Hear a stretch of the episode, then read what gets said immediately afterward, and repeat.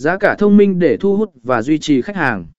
Dưới đây là một số lời khuyên về cách đặt giá sản phẩm một cách cân nhắc nghiên cứu thị trường. Trước khi đặt giá, hãy nghiên cứu thị trường để hiểu giá cả của sản phẩm tương tự từ các đối thủ cạnh tranh.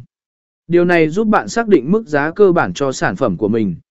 Xem xét chi phí, đảm bảo tính toán tất cả các chi phí liên quan đến sản phẩm, bao gồm sản xuất, vận chuyển, đóng gói, và phí shop. Sau đó, đặt một mức giá sao cho bạn có lợi nhuận hợp lý sau khi trừ đi các chi phí này. Theo dõi biến động giá cả, thị trường có thể thay đổi theo thời gian, vì vậy hãy theo